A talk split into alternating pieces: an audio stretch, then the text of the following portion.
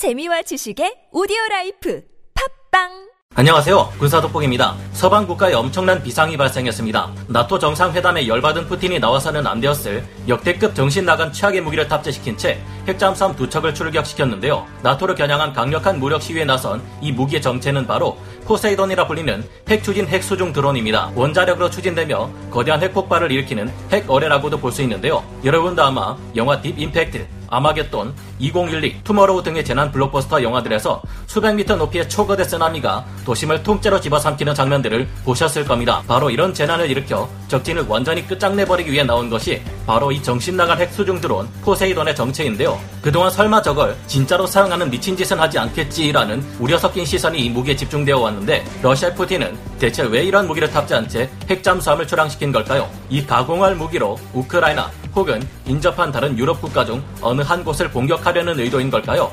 전문가는 아니지만 해당 분야의 정보를 조사 정리했습니다. 본의 아니게 틀린 부분이 있을 수 있다는 점 양해해 주시면 감사하겠습니다. 시기가 시기인 만큼 나토 정상회담이 열리고 있는 스페인에서는 지금 참여하는 모든 나라가 비상사태라고도 할수 있을 정도 로 긴박한 군사적 대치가 이루어지고 있습니다. 스페인에서는 경호와 경비가 사상 최대로 이루어지고 있고 미국도 스페인 연안으로 항모 전단을 급파했습니다. 러시아는 나토 정상회담이 진행되기 전부터 대형 핵잠수함 두 척을 동시에 출격시켰습니다. 세베로도빈스크를 출항해 100회를 빠져나가고 있는 거대 잠수함 두 척이 현지 시각 6월 25일 센티넬2 위성으로 포착되었는데요. 이 두 척의 핵잠수함 동향을 절대 무시할 수 없는 이유는 러시아가 나토 정상회담에 앞서서 유럽 전체를 일격에 쓸어버릴 수 있는 엄청난 위력을 가진 비밀 무기를 사용할 수 있다는 문제 때문입니다. 보통 잠수함을 출항할 때 수중에서 작전을 수행하는데 이번에 위성에 찍힌 모습을 보았을 때 해수면 위에서 나 핵잠수함 움직인다. 말한 너네 이번에 이상한 소리 하면 끝장나는 거야. 라는 식으로 대놓고 움직이는 모습을 보였는데요. 해당 잠수함은 2019년 진수하고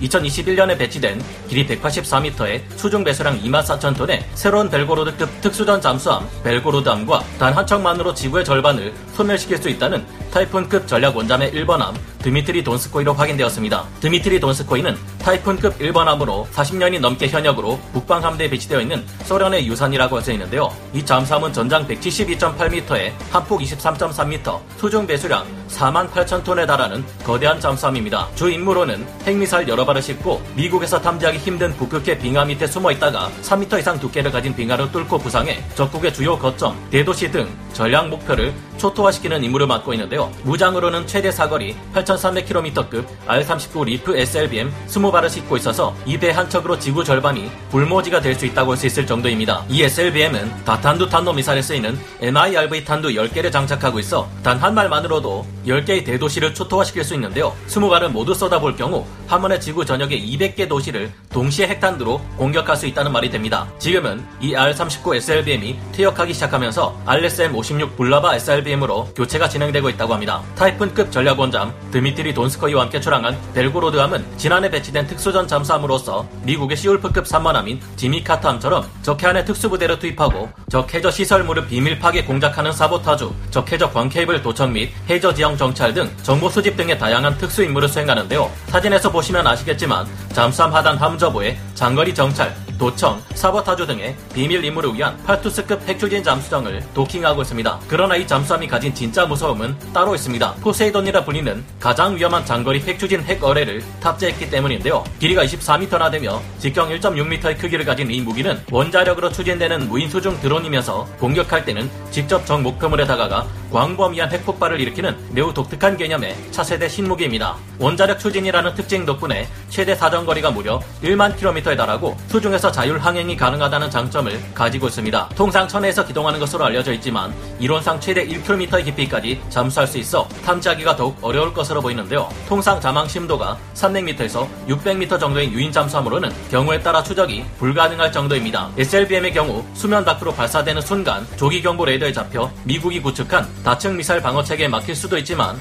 이 포세이돈은 수중에서 날아가기 훨씬 위험한데요. 물론 수중에도 미 해군은 겹겹이 중첩된 대잠 감시망을 가지고 있지만 하지만 오로지 음파로만 적을 감시해야 하는 수중 환경은 아무리 촘촘한 대잠 감시망이라 해도 빈틈이 생겨나기 마련입니다. 잠수함이라면 몰라도 사람이 타지 않은 무인 수중 드론이라면 포착하기가 더욱 어려운데요. 이 때문에 포세이돈은 은밀하게 적의 해군 기지나 항구에 기습 공격을 가할 수 있다는 것이 크게 우려되는 무기입니다. 이 포세이돈은 평소 기동 중에는 저소음 스텔스 모드로 움직이다가 목표 2km에서 3km에 근접하는 순간 수중에서 시속 180km라는 엄청난 속도로 급격하게 치고 나가서 타격합니다. 이 때문에 평소 기동 중에 추적이 어려운 것은 물론 공격을 피하기도 상당히 어려운데요. 타격 시 적의 소나 감시망에 잡힌다고 해도 2, 3km 거리에서 목표물에 도달하기까지 1분이면 충분합니다. 미 해군의 경우 어뢰를 통해 어뢰를 요격하는 체계 또한 갖추고 있지만 시속 180km로 돌진하는 고속 어뢰를 짧은 시간 안에 수중에서 요격하는 일은 사실상 불가능한 일인 것으로 알려져 있는데요. 이런 데다가 포세이돈이 가지고 있는 핵탄두는 전술 핵무기 따위와 비교할 수 없는 막장 그 자체 수준입니다. 포세이돈은 무려 100메가톤급의 전략 핵탄두를 탑재할 수 있어서 연안에 서 사용할 경우에 영화에서나 보던 쓰나미를 몰아치게 만들 수 있을 것이라는 말이 많은데요. 과거 나가사키에 떨어져 일본 제국의 야욕을 끝장내버린 두 개의 원자폭탄 중 더 강력했던 펜맨의 위력이 21킬로톤이었던 점을 감안하면 굉장한 위력입니다. 100메가톤이면 팻맨 원자폭탄의 무려 4,761배 위력인 셈인데요. 역사상 실제로 터졌던 가장 강력한 핵폭탄이었던 차르 봄바의 두 배의 위력입니다. 만약 이 포세이돈이 미국 본토 연안을 타격할 경우 아무리 세계 최강의 군사력을 가진 미국이라 해도 주 단위의 광범위한 피해를 입게 된다는 분석도 있습니다. 다만 진짜로 영화 속에서처럼 초거대 핵쓰나미가 발생하기보다는 수중에서 핵폭발로 인해 발생하는 강력한 지진, 초고농도의 방사능이 가득한 인공 지진 해일로 인한 강력한 방사능 낙진 피해가 예상되는데요. 지반이 약한 섬이 타격받아 포세이돈이 지반을 뚫고 들어가 벙커버스터처럼 안에서 터질 경우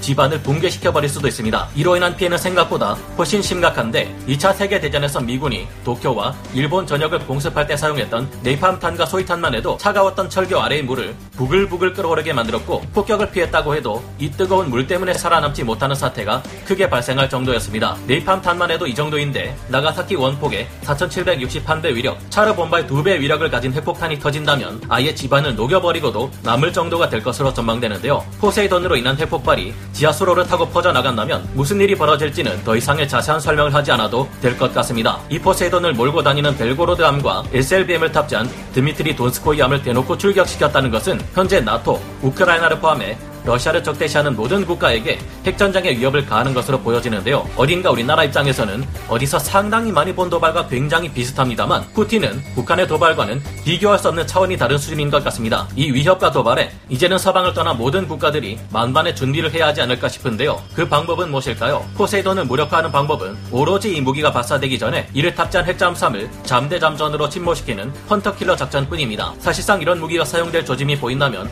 미 해군이라 해도 동원할 수 있는 모든 잠수함들을 총동원해 추적하고 발사 전에 아예 나포해야 할 만큼 포세이돈의 위험성은 큰데요. 그러나 러시아라고 해서 이 같은 무기를 함부로 쓸 수 없는 것이 포세이돈은 최강의 위력을 가진 핵무기이며 이를 사용했다간 얻는 것보다 잃는 것이 많기 때문입니다. 정말로 핵쓰나미를 일으켜 적의 영토를 수몰시키려면 공격용 전략원잠 수십 대와 여러 발의 포세이돈이 필요하지만 이 정도 대규모 핵잠수함의 움직임은 금세 선진국 해군에게 들키기 마련입니다. 물론 포세이돈으로 인한 피해는 절망적인 수준이겠지만 어디까지나 그 효과가 적의 함대나 항구 시설만을 목표로 할 수 있고 방사성 쓰나미는 부차적인 효과에 불과합니다. 이 때문에 포세이돈은 전술 무기로서는 쓸만할지 몰라도 전략 무기로서는 그다지 효과가 없을 것이라는 의견도 전문가들 사이에서 많이 나오고 있는데요. 100메가톤의 전략 핵무기인 포세이돈을 사용했다는 것은 상대편이 가진 핵무기로 하여금 러시아계 핵보복을 가할 빼도 박도 못할 명분을 주는데요. 이렇게 될 경우 핵전쟁의 특징상 살아남기 위해서는 단번에 상대편의 모든 것을 박살내야 합니다. 어설프게 러시아가 미국의 해안을 포세이돈으로 공격했다가는 미국이 가진 수천 발의 핵